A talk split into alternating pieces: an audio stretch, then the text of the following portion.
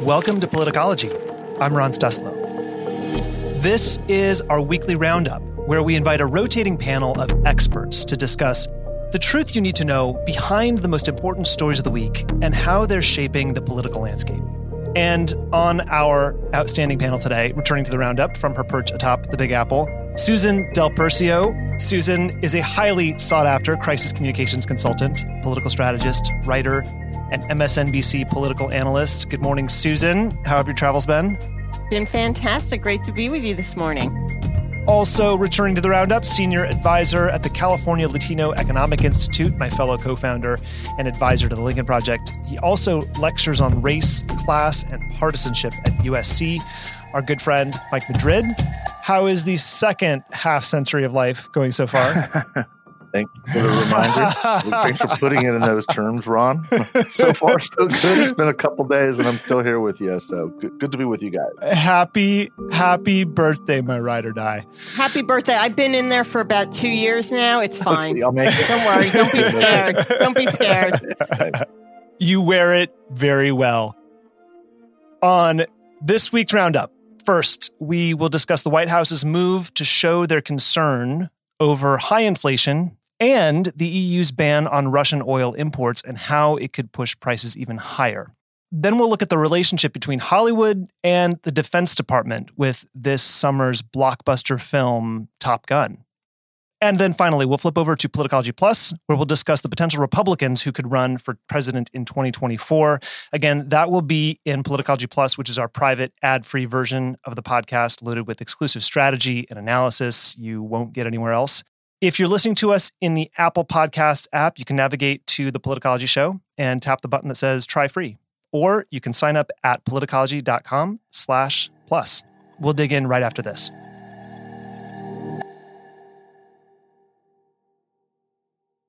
On Tuesday, the Washington Post reported that the White House was launching a new push to show that the administration understands Americans' concerns about inflation and that the government is taking steps to tamp down on inflation. According to the Post's reporting, this move came after weeks of Biden complaining to his aides that they weren't doing enough publicly. Uh, two sources told the Post that Biden was frustrated that the administration hasn't done enough to confront inflation directly. Uh, Tuesday also marked record high fuel prices, with the average price of a gallon of gas hitting 462 that is a 52% increase over last year. And this came after the European Union announced a ban on 90% of oil imports from Russia by the end of the year in an effort to sanction the Putin regime over their invasion of Ukraine. Now, last week, the AP reported on a poll they conducted with NORC at the University of Chicago they've been asking Americans if the bigger priority should be sanctioning Russia as effectively as possible or limiting the damage in the US economy. And in March, 55% of those respondents said sanctioning Russia should be the priority, and 42% said it should be to limit the damage to the US economy. Now, in May, they had nearly flipped, with only 45% saying Russia should be the priority and 51 saying the economy. So, Mike, numbers for breakfast. When we read polls, we look for movement. I think our listeners are now well trained to understand that. So, how do you interpret the trajectory in attitudes here uh, about priorities? Well, the, the, worry here is always going to be um, sustainability of support for the West in Ukraine. And there's no doubt in my mind at all that the domestic situation uh, for Biden uh, and the Democrats is extraordinarily volatile, mainly for a couple of reasons. And you're seeing polling uh, on all of these uh, issues I'll mention um, showing that same movement, right? Whether it's the uh, Roe Wade uh, news that we got out that Roe is likely to be gone in the next couple of weeks whether it is the mass shootings that continue to um, um, dominate the news cycle and kind of crush the soul of Americans over the course of every other day. Um, oh, and of course, the, the, the international situation uh, in, in Ukraine, along with uh, these extraordinarily 40 uh, year high inflationary pressures. So it's this is this is this is like walking through a field of landmines here. It's very very uh, trepidatious, uh, politically speaking, um, and, and, and that's not good news for any incumbency. It's just it's just not right. Now, having said that, when I do look at the issues matrix and I start to see that you are um, that there's clearly intensity on the Roe Wade issue. There's clearly intensity on uh, the demand to do something for gun uh, violence. Um, and and I, I, also don't believe that we've reached the end of this gun violence epidemic. Too, I think it's going to continue for the next few months, unfortunately. Um, and I think that we also have not seen the zenith of anger and rage as it relates to the elimination of Roe, which I expect we'll probably see in midsummer's timeframe. Uh, those issues benefit the Democrats. They benefit the Democrats for two reasons. The first is that you're going to see higher turnout amongst 18 to 25 year olds who are not citing inflation as a number one concern. They're not running households. They're obviously impacted more because they've got less income, but they are not the ones that are, are registering these types of concerns. Issues of gun control, cultural issues that tends to benefit the Democrats drive this voter segment. And we have never seen a consistent uh, midterm to midterm turnout of this age group like we may see uh, heading into November. So th- those two issues benefit there. The Democrats, where they also benefit the Democrats, is with this college educated Republican women demographic, which is absolutely pivotal in determining the power and direction, power of Congress and the determine and determining the direction of the country. Uh, also, very keenly motivated by these two issues. However, however, they are also the most concerned because they're the ones watching the pocketbook and the purse strings for the household and paying for energy in the minivan, for gas prices, and doing the grocery shopping and running the household and recognizing just how serious and impactful inflationary pressures are for real people. The question really, I think, is going to come down to this demographic and this group. And that fluidity remains extraordinarily um, significant. This movement, as you correctly pointed out, again, which is what we're looking for, um, is is is there. Um, my strong sense is both of these are going to have uh, the, the both the cultural issues that we're, we're struggling with as a country and these economic issues, which have reached a 40 year high, are both going to be very significant drivers heading into the November elections. Inflation is not going to get better in the next five, six months. It's just not. Neither is the cultural situation. It's probably going to get worse.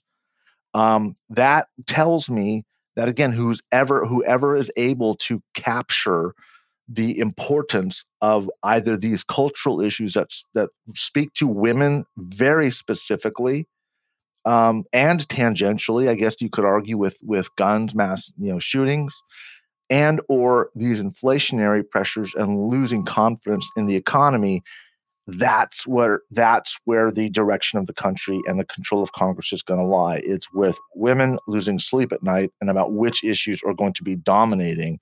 Um, the, the quote unquote good news for democrats is these were not two issues that were percolating 60 90 days ago the way that they are now. The question is will they be in four or five months? My strong suspicion is they probably will be but are, is that going to be enough when inflationary pressures probably are not going to ease in a significant way going into November? So, in this case, in this instance, we're not necessarily, I'm not necessarily looking uh, uh, or reading the tea leaves for a trajectory of where they're heading. I'm simply looking at this extraordinary volatility and saying, man, this is a coin toss heading into the next four or five months. And um, if Democrats are able to rally and energize their base on these key issues uh, where the issues matrix is heading, I think that could be very good news in at least mitigating the damage of what could possibly be done with an extraordinarily significant red wave in November.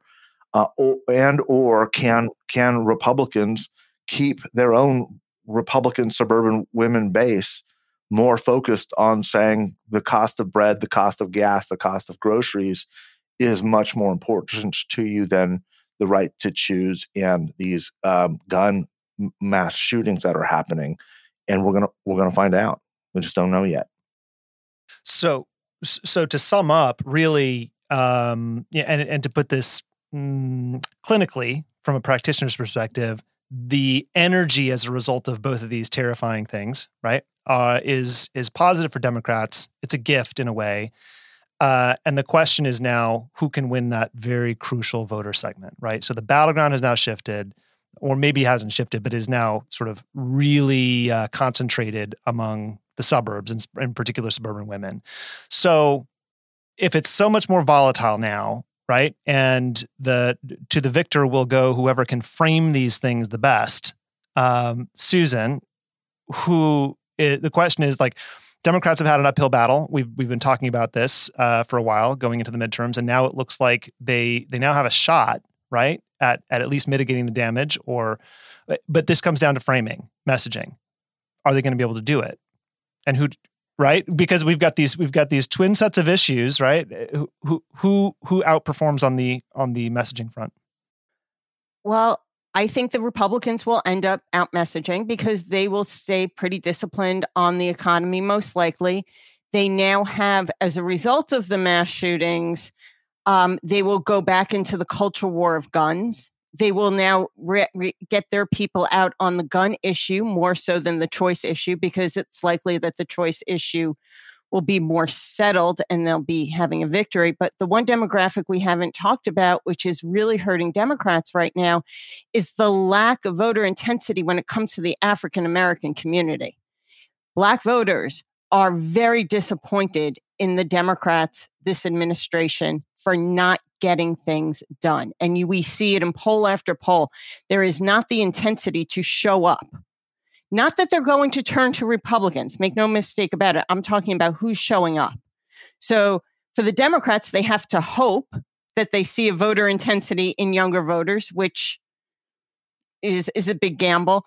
And they have to factor in that African American voters are not very excited about them whatsoever. It's actually the biggest dip that we see in in, in voter intensity in any of the geographic things that we uh, groups that we look at the messaging is really difficult for this White House because this White House is always two or three months behind the issue.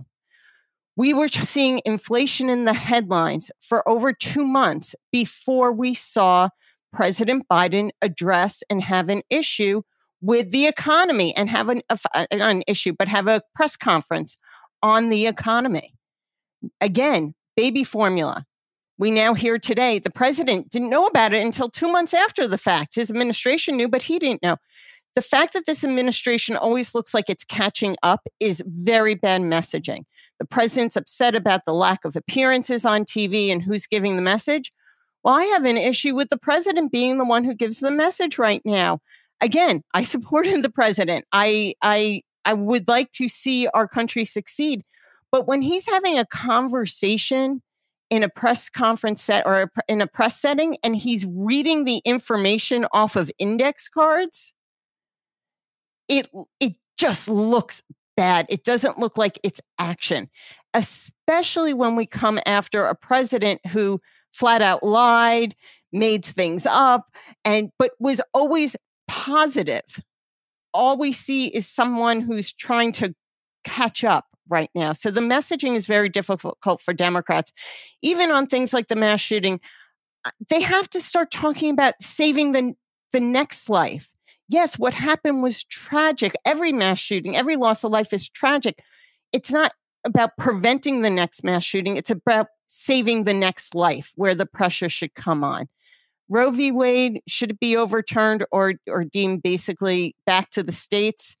It will become a motivating force, there's no question, among a certain group of people. But Mike's absolutely right when they have to say, what am I voting for? Making ends meet on my kitchen table or trying to change something that has already been changed again? So it's going to be a diff- difficult motivating factor. I think the Democrats need to to find a way of showing that they get what's wrong with the economy right now, that they care about it because they tend to talk at us, not with us. And I think the more the Republicans can focus in on a message of, an, of um, having to turn around the economy and cu- using culture wars such as um, gun issues, there it may not be the biggest red wave, but it's still going to. It may not be a tsunami, but it's going to be a big crashing wave.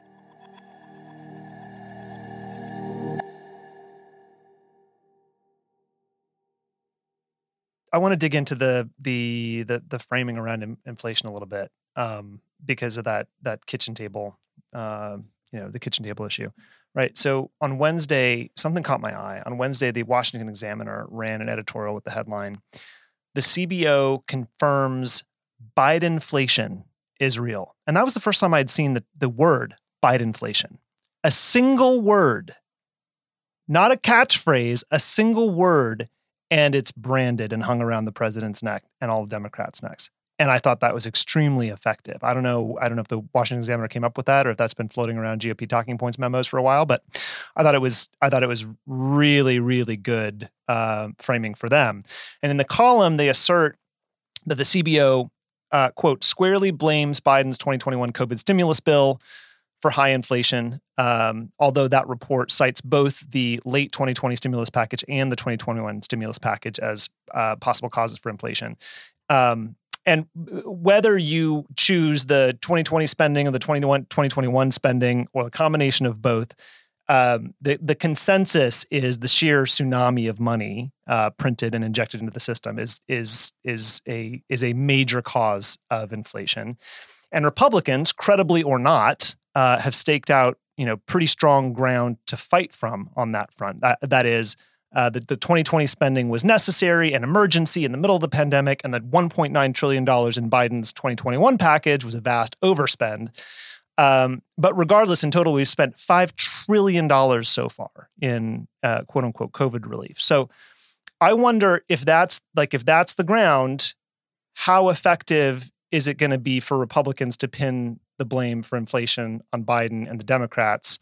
Um, and and is there any you know the, we'll get into this in a second, but I want to quote from the op-ed that Biden wrote in the Washington uh, in the Wall Street Journal uh, addressing this. Um, but it just doesn't seem to me like they have a um, a a good defense there.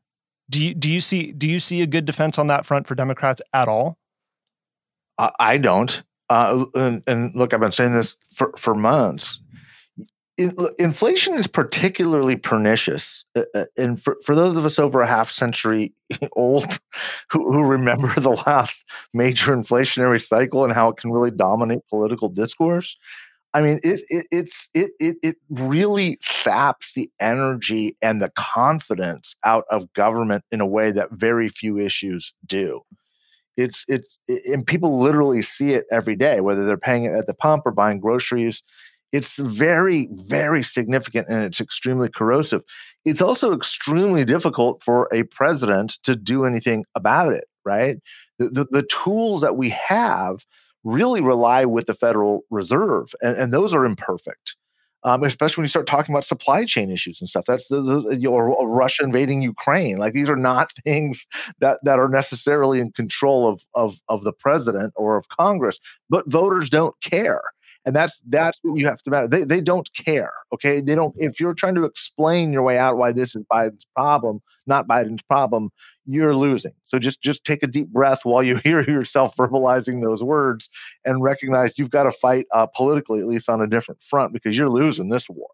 Okay, so yeah, but but I think hold on, yeah. just to hit pause yeah. for a second, and then I want you to continue this thought. But I are I'm hearing listeners in my ear right now saying, "But if only they understood, if only they understood X and Y and Z and B and right, it doesn't, doesn't matter. matter. Just I I get I get that you're frustrated. And you're probably really very smart, and you're probably right and it doesn't matter. So take a deep breath, right? Yeah, and, that, and that's it, it, it. Really, those causes don't matter. You, they hired you to fix the problems, not to explain the problems, right? They, they don't want they don't want somebody in government saying, "Well, look, I, I can't control this. This isn't my fault," right? It doesn't it doesn't matter. It doesn't matter what the problem is. Your job is to fix it, and I don't. Uh, your job is to understand it and fix it, not mine. My mine is to go to work, and I can't afford to get to work because gas yeah. is so high. So so that that is it's a, it's a, it's a very real dilemma. And like I said, th- this is not a quick fix. These things don't solve themselves very quickly. Not just monetarily, not just bringing inflation down, but you also have to rebuild that confidence that you have been losing. And that's why I think when when Susan says, you know, hearing him reading from an index card it just it does not inspire confidence it just it, just doesn't it's not like okay they, have got a a a um, handle on the situation And, and that's really what is reflected in all of this polling is there's just not there's this underlying um, lack of confidence that, that that Joe Biden and his team are on top of all of these problems, real, real or not. Again, I'm not in the business of reality. I'm in the business of perception and the way people feel about things, and that is the way that they feel. That's just quantifiable. Like I said, I, I do believe it is fixable. I do believe it is surmountable, but I do believe that it's extraordinarily difficult. Um, uh, you know, a long time ago, I kind of, uh, you know, said got rid of the idea that nothing is, you know, um, uh, anything is possible in this business. But but there's also some pretty predictable trajectories of where we're heading, and the fundamentals at this point uh, do not look good. Um, that doesn't necessarily mean, uh, again, as Susan said, it's going to be a tsunami. But it, there's there everything te- seems to be breaking the Republicans' way, with the exception, uh, like I said, of some of these key cultural issues on on two key demographics, which are going to be extraordinarily important: the suburban college, you know, educated woman, which I, I, talk about probably too much, but that's the constituency that really determines where the country's heading, and the turnout of 18 to 25 year olds, which whenever you're banking on the youth vote showing up, you, know, it's it's a you know three point shot from the half court line. I mean, it, it could go. you hope it will, but yep. but you know, it's not. Yep. Sorry, sorry, Mike. All I'm going to say is when you're relying on that group, you're totally fucked. Yeah. Excuse my language, but that's where you are. Fair enough. Yeah. Uh, yeah. And so, and that's yeah. and that is what you know where Democrats uh, uh, find themselves at. At least at this point in time. And again, I'm going to put that uh, a horrible qualifier that I hate myself, which is there's a lot of lot of time to go in all of this remember oh, yeah, the, the, sure. the invasion yeah. in Ukraine is not even 100 days old yet. And we still have 150 days before the election or so. So a lot is going to change. And again, that's why you're looking at volatility, you're looking at movement, looking for bases of support. And there's enough data on both sides to say this could go in either direction at this point. But the fundamental trajectory is still not good for the Democrats at this point in time. I think history as well as this inflationary um, um, corrosive effect that yeah. it's having on the confidence and direction of the voters is is it's not shaking, and I don't think you shake that in the next five months.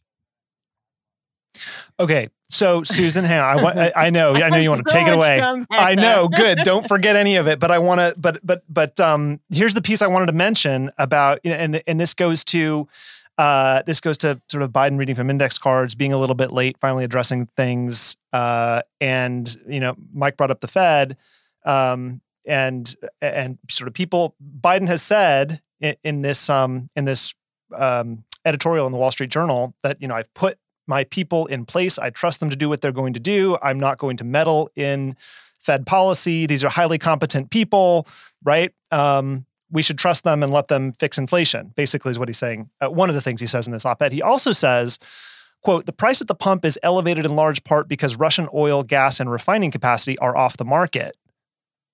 We can't let up on our global effort to punish Mr. Putin for what he's done, and we must mitigate these efforts for American consumers. Okay, first of all, that's just not true, right? Anybody who understands how much oil we ever imported from Russia uh, understands that that's just that is that is just a false, I would say false or misleading. It's a good attempted spin on his part. He also says, I've done what I can on my own to help working families during this challenging time and will help, and will keep acting to lower costs where I can. But now Congress needs to act too. So he's also shifting the blame uh, to someone else. He's trying to offload the burden of fixing these problems to Congress now, and everybody knows Congress ain't going to do shit, right? So um, on Tuesday, Treasury Secretary Janet Yellen told CNN's Wolf Blitzer that she was, quote, wrong in early 2021 about the path that inflation would take. Uh, she said there were unanticipated and large shocks to the economy that have raised the cost of food and energy and created supply chain bottlenecks that she didn't fully understand uh, the impact they were going to have at the time. So, all of that goes to this overwhelming messaging challenge about inflation. And Now I lay all of that at your feet. So include that. like, okay. okay. Right? So first, I just want to yeah, to respond. well, if I had to and do it in go. 30 seconds, I would just simply say this to the to No, the you don't have to. Take your time. No, but the listeners that you mentioned who were saying if they just understand, let's make it clear. Yeah. This is politics, not an academic exercise. Right. So right. those are two completely different things. It's this is politics. It's about winning. It's not about education. It would be nice if it was, but it's not. When we talk about inflation, let's not forget we were seeing those headlines back in December of 2021. So it's not it it was way before the war in Ukraine. So any attempt to push that off doesn't work. Plus, unfortunately, because of our own internal um, crises in this country, Ukraine is now off the front page of the news. So that line is not so easy for the president to draw because we're not seeing those images. So that blaming Ukraine is not something that's going to continue to resonate with or resonate rather with voters. The other thing is is when we talk about those spending bills 20 2020 or 2021 guess what? The biggest messenger the Republicans have saying like too much spending is Joe Manchin. Remember, he did not go into Build Back Better and want to spend more money because he said inflation is coming.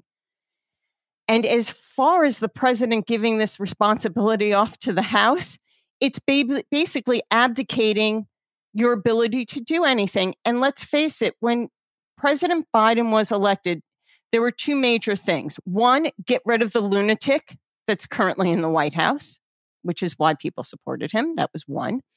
The other was we need competency back in the White House, and we are not seeing that. And it'd be one thing to say, yeah, it's true. We cannot control, the president cannot control inflation. That is that is true. Mike is right. It falls on the Fed. But what happens when the Fed takes action? The only action they really can, they raise interest rates. Uh, excuse me, when the Fed acts, they raise interest rates. As a result, guess what? The price of homes go up. The amount of the, your credit card that you pay in interest on your credit card goes up. Everything costs more if you are in paying off debt. So, and the, as we know, America is a debt saddled country. You at, got it. Top to bottom. So that's going to pose its own set of problems for this administration and for the Democrats come this fall because it's what they have to do, but it's not going to be, oh, we're fighting inflation. We raise interest rates, so your life is all great again. That's just not going to be the case.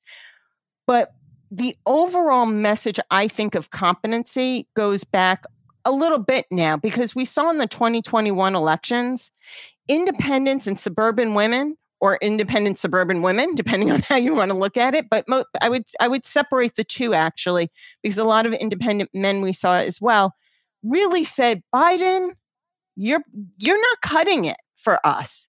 And that's why we saw places like new jersey have a close contest which it never should have been. That's why we saw places in in long island that had been big Biden um, voters flip to Republican county executives. It's why Virginia was very competitive and went into Republican control. Now, you could say history and that there's a lot of other things when it comes to Virginia, and I'll give you that. But what we saw was a lack of voter intensity, especially among African Americans, and a lack of confidence in the Biden administration. And that is, again, I, we keep going to that. All of us at the Lincoln Project said we need competence back in the White House. We showed the incompetency of, of the former guy. Biden came in, and it's unfortunately the timing, and we can blame a lot of other things, but it does not show leadership. And that's what's hurting him in the image capacity. So I'm not sure um, where there's so much room to change. I agree. Uh, you know, a week in politics is the equivalent of a year, but the Democrats are not changing or adapting to their situation. They keep playing off of the 2020 playbook, and that's a big mistake. Okay, so let's let's bring this home then, Mike. In a in a world in a world where where Democrats actually take direction as a party and can act more cohesively like the Republican Party does, which we know are massive assumptions because they don't um, paint a picture where given the given the two wild card uh, cultural phenomenon phenomena that we now have, right? That they now have an opportunity to uh, to parlay into electoral success. If you could direct the Democratic Party, whether it's whether it's DCCC leadership or the White House, what do they need to do in order to actually have a really strong chance at performing well in the midterms? Not that they're going to do it, right? But let's play fantasy fantasy politics here for a minute, just in case you know any uh, strategic advisors are listening. So, what you have to do uh, is very clear in my mind, and that is you have to immediately drop trying to command the national narrative. Um, as I've said over and over again, um, midterm elections, especially all elections, but midterm elections are more about uh, a referendum on the direction of where uh, the country is is going, and people vote against things. They don't vote for things. At least the swingable voters that are out there and that exist.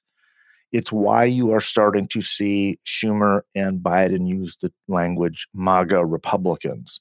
They're not just saying Republicans, they're saying MAGA Republicans because Trump numbers are starting to tank considerably, and he's a huge drain on independents. This is important. It's important for another reason because we haven't brought this up yet, too. But the January 6th hearings are coming up. Now, they're not going to be aired on Fox News, and there's not going to be a whole lot of them. But the demographic that we're talking about, okay, this 9% of the electorate that is going to be again losing sleep at night about whether or not I can afford to take the kids to uh, you know to, to summer camp or if I can even afford summer camp this year or whether I'm going to lose the right my rights to choose or am I afraid of dropping my kids off at summer camp because they might be shot is also going to have this extremist element injected into the political discourse going into the summer I still believe, as I was saying months ago, this is going to be an extremely important dynamic. This refrigerator hum is going to start getting, you know, louder, right? And so, eh, what, what you need to do is focus on Republican extremism. You have to get off of inflation. You have to get off of the economy beyond a very cursory here's what we're doing to fix it oh by the way have you seen the insurrectionists trying to take away your right to choose and also giving people with mental illnesses a AR-15 rifles uh, to to you know be be armed for whatever their next killings are going to be. That has to be your message.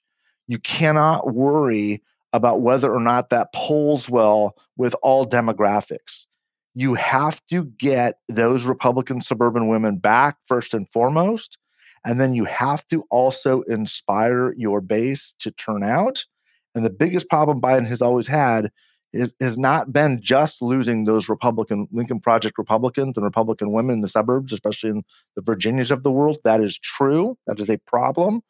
But his bigger problem is there is softness in his base. His base is not consolidated. He's never had Democrats excited about him. And you cannot win without a base. So he's got to do both. He's got to consolidate his base, get them inspired to turn out in the 2018 in the 2022 cycle, and he's got to bring Republican women over.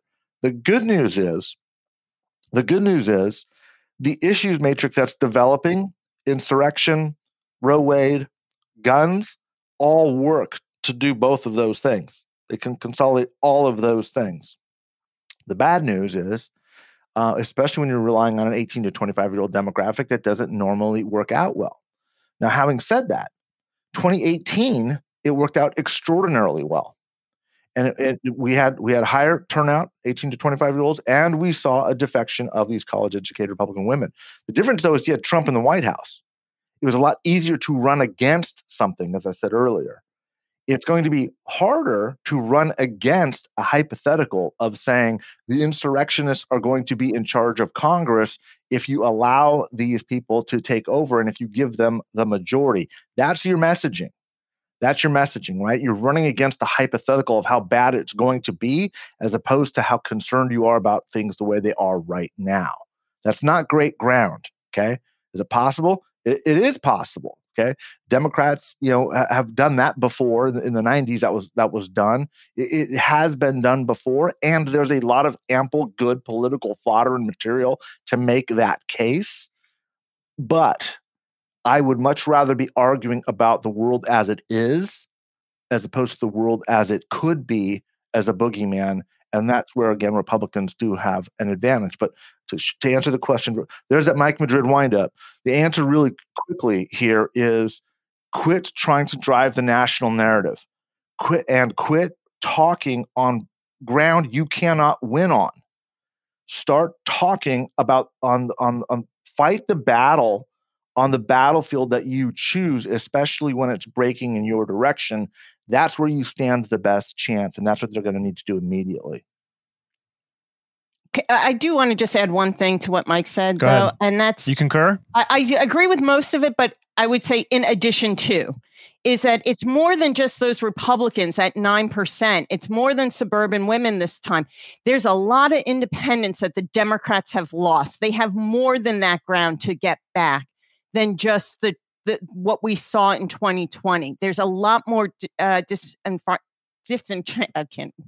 There's a lot more at stake than there was in 2020, and that's going to be hard to get those independents back. The other thing, um, I agree about trying to not have the national conversation, but you can't use Donald Trump as the boogeyman, but there are certain things you can do. Like a crazy woman who believes in Jewish space lasers will be put back on the education committee if Republicans win. That's a very clear thing. That's she was on the edu- education committee. Democrats basically took her off her committee, and Republicans are willing to put her back. That is not the type of government we want for our children just taking what we currently have and creating kind of a new bad guy. And she might even try to keep peach tree dishes out of our schools. I mean, yeah, I mean, right? The calmest, the, the, the, the nicest thing that one Sorry, can say is that she actually believes in Jewish space lasers. Pe- peach tree dishes. Peach tree. Anyway, can I throw in one, one, one weird little ahead, number thing real yeah, quick but related to this? I know everybody is celebrating the political death of Madison Cawthorn, but if if he had won that primary, um, he would have lost that race in the general election. The Democrats would have picked that up. That's very clear from the outcome of this primary. And he would have been. Yeah, that's why they squashed him. That's why Republicans squashed yeah, him. Yeah, the Republicans had to get rid of him quickly. Everyone's kind of rejoicing that he's gone in the primary. If he had won just a hundred, few hundred more votes, the Democrats would have picked up that seat at least for two years, just temporarily. It's still a Republican seat, but they, there would have been enough Republican directions to give that seat to the Democrats, and it would have given the Democrats a poster child of this crazy extremism, uh, uh, another one, right? Another example of this craziness that would be taking over the Republican Party. It is why the Republicans had to had to politically put you know the nail in his coffin. So I, I know there's a lot of re- rejoicing, and I guess there there should be in the big picture. But the way us us weird political people think is it, that really could have uh, done gone a long way for the Democrats um, if Cawthorn had gotten through that primary. That's a good point. That's a great point. That's, really That's point. an excellent yeah. point. Uh, we, I mean, it, it's funny because we, you know, when we editorialize about it, yeah, it sounds great. But if you know, if we're putting practitioner hats on, like, it's a completely, it's a completely different calculation.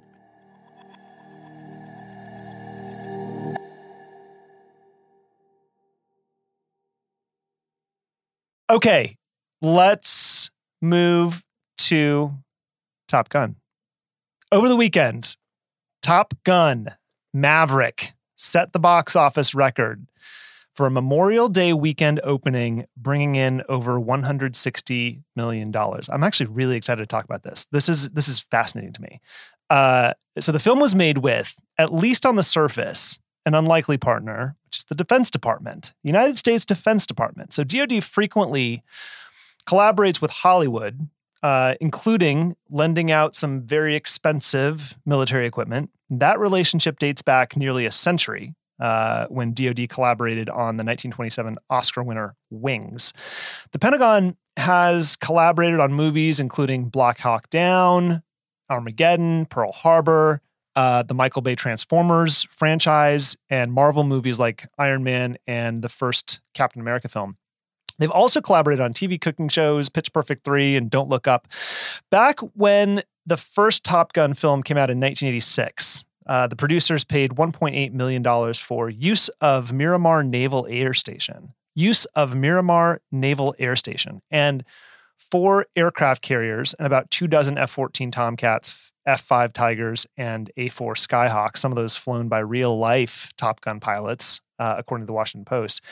Um, I mean, it, without a without the steep discount that they got from DoD, it's not likely that Top Gun would ever have been made because a single F-14 Tomcat would have cost them like 38 million dollars, and the total production budget was 15 million. But following the release of the film in May 1986, applications to become naval aviators reportedly jumped by 500%. And Time magazine reported that the Navy even set up recruiting stands outside movie theaters where the film was playing. In 2019, the Air Force launched a recruitment campaign targeted at women that tied into the release of the Marvel film Captain Marvel, starring Brie Larson, who was an Air Force pilot turned superhero. We talked about this in our editorial meeting this week, and I was I was surprised to hear about the extent of the collaboration between the Pentagon and Hollywood. Uh, I didn't really know that was a thing, at least not not that extensively. Uh, so first of all, I'm curious about how you guys think about the collaboration, but I want to then dig into um, this. I mean, some people are calling it propaganda uh, because the DoD was so heavily involved. Um, but first of all, did you know this was a thing that has happened for a very long time? This like this very happy relationship between the DoD and Hollywood? I, I knew there was one. I didn't realize it went back to 1927. I believe I read was the first collaboration, but um, I, w- I was very aware of it. It could be because I was doing politics in the you know late 80s, early 90s in California, and was very aware of the industry and their relationship uh, with politics. But it it doesn't come surprising. And if I go back and think about someone who saw the original Top Gun because I'm old enough to do that. and still, I mean, everybody's seen the original Top Gun. I, I love the original Top Gun. I saw the original Top Gun in the theaters. Oh, okay. Okay. Yeah. yes, you can rent a video. Rent. You don't I even was do three. That. Yes. Okay. So there you have it. And I still have the aviator sunglasses for the record. I've bought several since, but I still have my originals from that those wow. Top Gun days. And that was a big bleeping deal. So besides the relationship with Hollywood and the fashion industry, Hollywood yeah. in the military, it is something that has existed. It doesn't surprise me. Um, unfortunately, it doesn't surprise me that now there's a new twist to it. Instead of mm. saying kind of back then there was a positive, yes, look, we're encouraging people. They had sign up centers and outside of movie theaters to to enlist in this armed services. Now that would be seen as a horrible thing to do um, and and the pushback on it is, is significant. I think that's unfortunate, but I, I also have no problem with it. yeah. So, Mike, you are who I really wanted to talk to about. well, thank this, you very much, Ron. I appreciate no, no, no, that. No, I mean like I appreciate that. I'll just go now.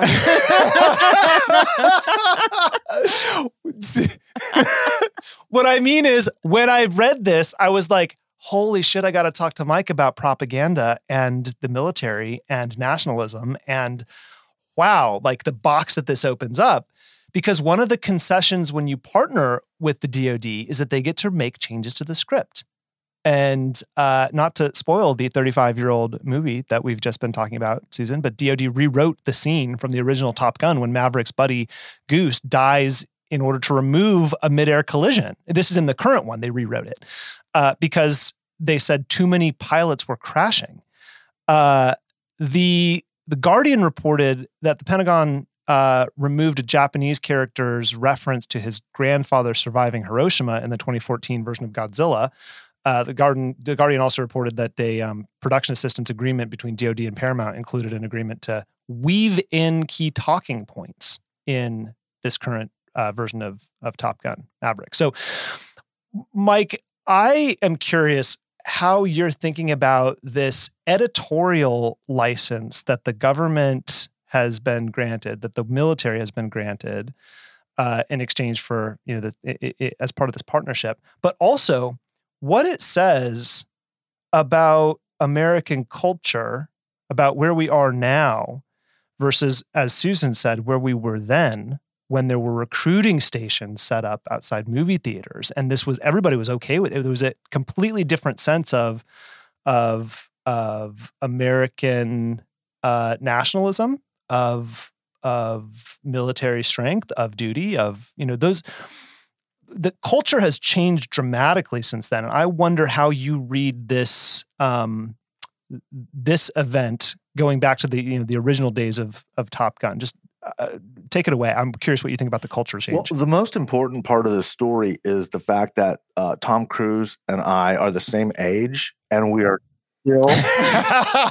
we, we, we, yeah, but you're taller. exactly the same as we did, and we're both operating at peak performance. so let's start with that because that's important to set. Um, can confirm having just come back from a yeah, war zone. You have, you have, to remember, I mean, the, the time as, as a Gen Xer here, and and I'm I'm not gonna, you know, speak for Susan, but I'll speak a little bit for her. We grew up at a time, you know, when the movies we watched were like Red Dawn, right? And and Rocky beating up Ivan Drago in the ring, right? Like th- this was normal for us. This was part of how we were we were politicized, and it was it's pop propaganda, and it wasn't subtle. The more direct it was, the more we ate it up, right? The red threat, and it was it was a, it was a sign of the times of of the Cold War. It just it really was. Um, because of the fears that we all had every day of you know potentially being uh, you know annihilated um, by a nuclear bomb by by the, the Russians and and and so that fear was something that Hollywood spoke to. There's no question this is jingoism. There's no question this is propaganda. There's no question this is part of what militaries do. Um, and so, it, it, from that respect, I think it makes a, a, whole heck of a lot of sense. I, and again, I'm fully acknowledged because I, you know, grew up at a different time. I don't have a problem with it either. In fact, in many ways, I think it's kind of smart money, right? If you need to build up, yeah, I know, I'm sure we're going to get a lot of audience reaction from that one because of the, oh, the, yeah. the, time and yeah. the culture may have changed and be different. But it, uh, if you're not paying attention to what uh, other regimes in this world are doing literally at this moment. I'm sorry, military might and military power matters when you, uh, and maybe this is just because we came out of a, of a war zone. this stuff matters. Okay. Yeah. This stuff matters. And you have to be able to um, talk about your country and its strength in a way that is not just an academic exercise it's literally about posturing in the information age.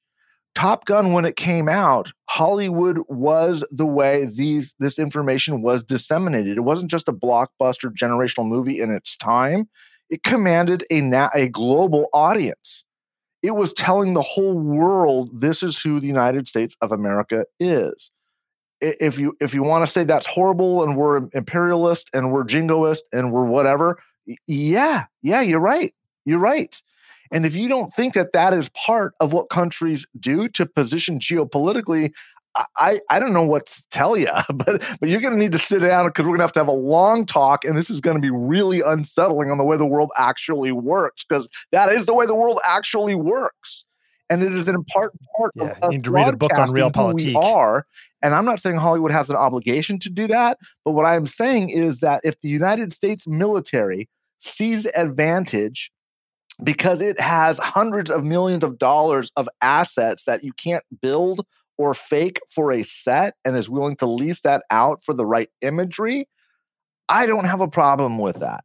I don't have a problem with that.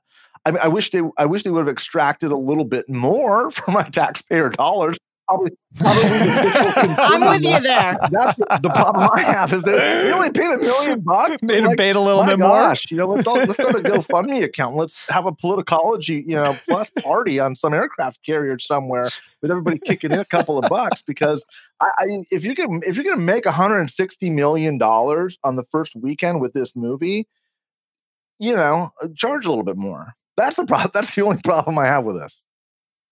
The other thing that this made me think of, and and where I, what I wanted to get at is, it reminded me of of uh, you know Mali's now you know I don't know ten times reprised pincer of isolationism, which I mm-hmm. mentioned multiple times, which is this this is this you know this um, uh, this growing, increasing, advancing trend on both uh, both far ends of. I'm using this one-dimensional political spectrum as if it's actually useful, but the far right and the far left increasingly encroaching into the middle, right, of not wanting to be engaged in the rest of the world and not being interested in American interventionism or even American anything that smacks of American military strength or might or or or demonstrating that on the global stage. And that to me seems like the backdrop for this this the the cultural backdrop for what the Pentagon is now. They obviously recognize this, right?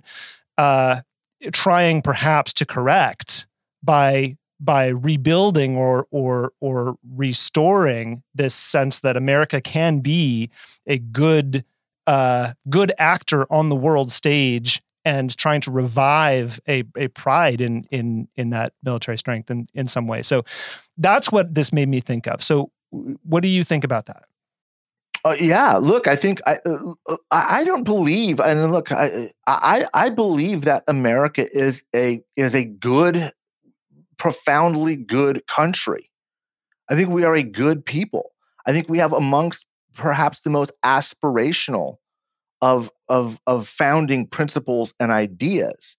I think we are also a country made up of human beings, which makes us fallible, like any human institution. But to focus only on what is wrong is is just as dangerous as focusing is, as being blind to what is wrong with you right That's, it's why when i see kind of the Trump at Mount Rushmore and the fireworks and the screaming eagles coming down and the the humongous waving flags and it's just it's nothing but this syrupy jingoistic crap with nothing underneath it. It's like eating so much icing off of the cake that you get sick and throw up before you actually get down to the actual cake, right? that is that is dangerous. America, right or wrong, you know, if you don't, you know, love it or leave it. That that kind of mentality is what you know uh, uh, uh people who have uh, uh, addictions use to deny what is wrong with them right there's no perfect nation but i think that if you look at our founding and if you look at the documents that which we say we of, who we say we are we are still an inspiration to the world. I wish we were more so to ourselves. And I say that from that conversation too. We had on a train ride from Lviv to Kiev through the Bloodlands, where 14 million people were killed between you know Germany and and and and Russia in a 12 14 year period. Millions of people are slaughtered and molly mckew says to us words i will never forget the ukrainian people believe that we are who we say we are. Our mythology is important. We have a unique place in the world as Americans. And I think that the more that we live up to that, the more we inspire the people of the world, especially people that we met in Ukraine who are willing to die for what we have. And they're not only saying that literally over a cup of coffee in a cafe in the middle of air raid sirens going off, they're talking about their family members who are dying in the Donbass, you know, a couple hundred kilometers away. So, so the, we are important. The United States of America is important to the world, to world history. But we are also very deeply flawed. And one of our biggest problems is our unwillingness to talk about that to talk about our problems and talk about our our sins and our misgivings in order to make us a more perfect union. We're not the perfect union. We're trying to become a more perfect union. And that is always the struggle of America is to continually get better and improve. And you can't do that when you reject criticism.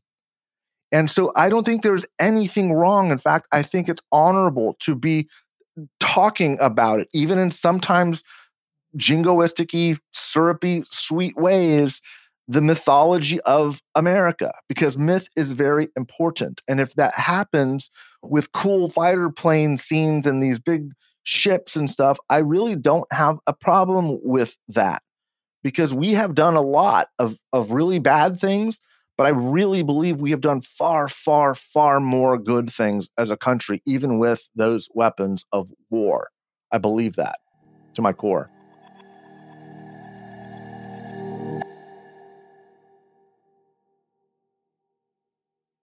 Now that we are up to speed on some of the biggest stories this week, let's talk about what you're watching under the radar. Susan, what do you got? So, Mike, I apologize for kind of going into your turf here, but I am watching the primaries in California primaries. Yeah.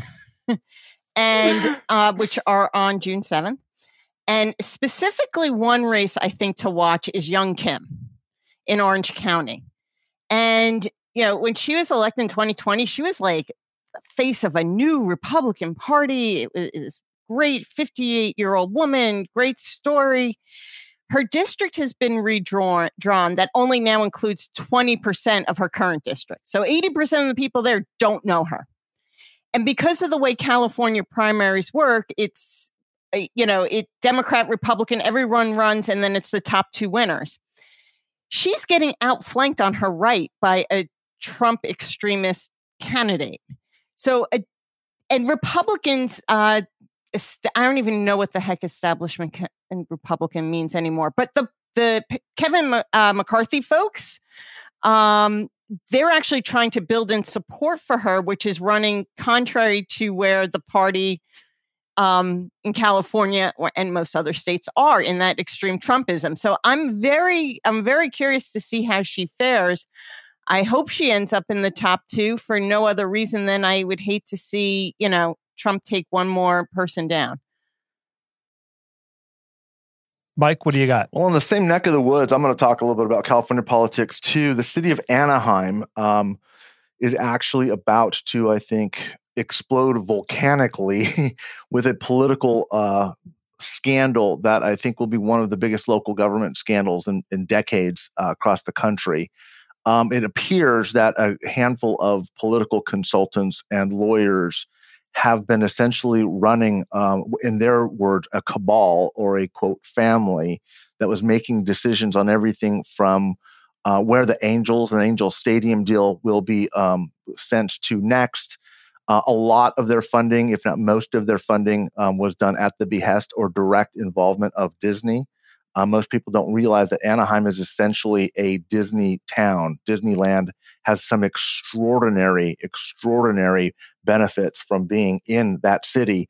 Um, and for, for many, many years, the, the city has been essentially run by a handful of political consultants. The FBI uh, has been in Anaheim for the past three years uh, with wiretaps.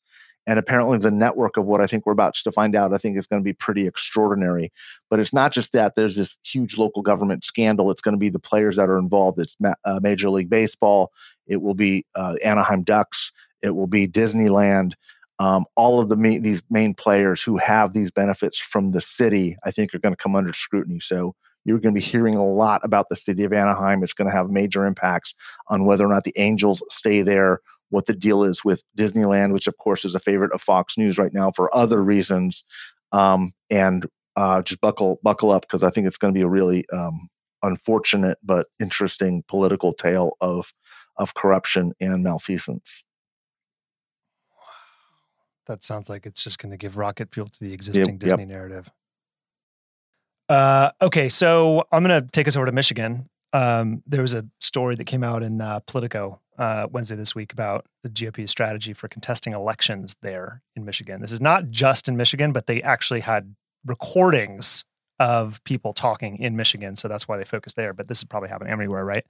The um, the plan is to install party trained volunteers as poll workers and connect them with party attorneys to challenge voters at Democratic majority polling places. This is not this is not entirely new. Like we've talked about this before on the podcast that this has been the strategy, but the thing that was new and interesting here to me was a they had like recordings tapes of people talking about this and they were using terms like you know we're going to have an army right of of these people now for listeners who aren't really familiar with the sort of the blocking and tackling of of turnout operations and EDO election day operations um it is it is it is common practice for both parties to take poll watchers to the polls right uh, it's very very common, and even poll watchers to the counting of ballots and to object to you know any uh, when you're doing you know um, um, hand counts to object to object to ballots where signatures don't match or where there's a feasible reason why the ballot might be thrown out. This is both parties do this. It's part of the process. What the Republican Party is doing, just to just to remind everyone, is to take um, the party trained volunteers who would otherwise potentially be poll watchers and make them poll workers, which is part of the official election administration apparatus. And then what really stood out to me was that they have a really uh, sophisticated and efficient operation uh, powered by Zendesk, by the way, to connect these people in real time to a, uh, a, a you know a, a pool of party attorneys who can take action in real time uh, to challenge voters at not at, at at polling places that are Democratic majority. So this is a very sophisticated operation, um, and and they're recruiting people to become poll workers um, specifically because of that increased power that they have compared to poll challengers or poll watchers. So in the recordings of meetings between RNC officials and activists, the the, the RNC's election integrity director from Michigan um, vowed to create an army backing the the poll workers that they're scrutinizing. Uh, and last uh, last October at an RNC meeting, um, officials there said they were recruiting lawyers to build relationships with judges and law enforcement officials so that they can be more effective at challenging election results in November. Um, and then in May 2022, um, right now, just now, in a training session, they said they had reached their goal of 5,600 people signing up to become poll workers after RNC recruitment. That's a large number. That's a lot of people. 5,600 people have become poll workers. And uh, yeah, so this is just uh, the reason I'm bringing it up is obviously something I'm watching very closely, but it takes us from the land of, hey, this is a thing that we know they're planning on doing, that they're talking about doing, that it's a strategy, and wow, look at the execution because it's actually really good. Like it's really it's really good execution. So uh, there you go. Uh, all right, gang. Before we flip over to Politicology Plus, where we're going to follow up on our conversation last week about potential Democratic candidates for 2024, that was the silent search to replace Biden. Uh, we're going to look at what the Republican ticket might look like. And uh, where can everybody find you on the internet? Susan? On Twitter at Del Percio S.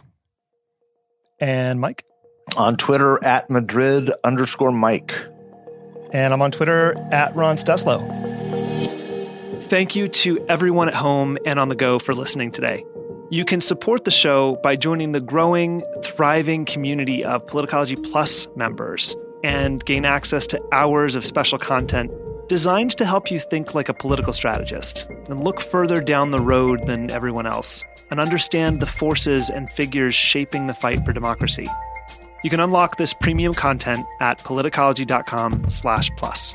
And if you have any questions about anything we've talked about, you can reach us, as always, at podcast at politicology.com. Even if we can't respond, we do read everything you send us, whether it's an episode idea, a guest recommendation, or just a simple note about how the show has impacted you. And we love hearing from you. I'm Ron Steslow. I'll see you in the next episode.